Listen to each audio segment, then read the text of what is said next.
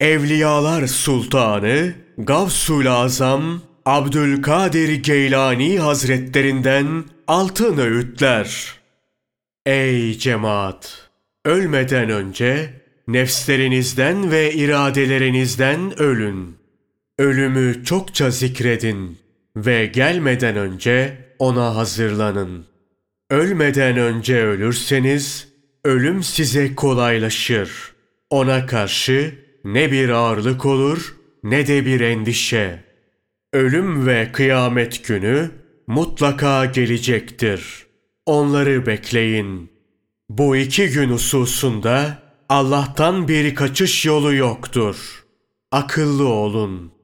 Ben sizde ne kalp görüyorum ne de kalplerinizde bir marifet. Yazık sana. Zahitlik iddiasında bulunuyorsun.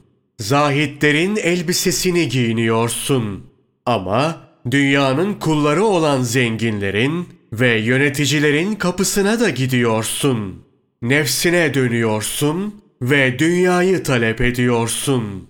Onda olanı istiyorsun. Hazreti Peygamber sallallahu aleyhi ve sellemin bir çukurun etrafında dolanan kimse oraya düşebilir. Buyurduğunu işitmedin mi?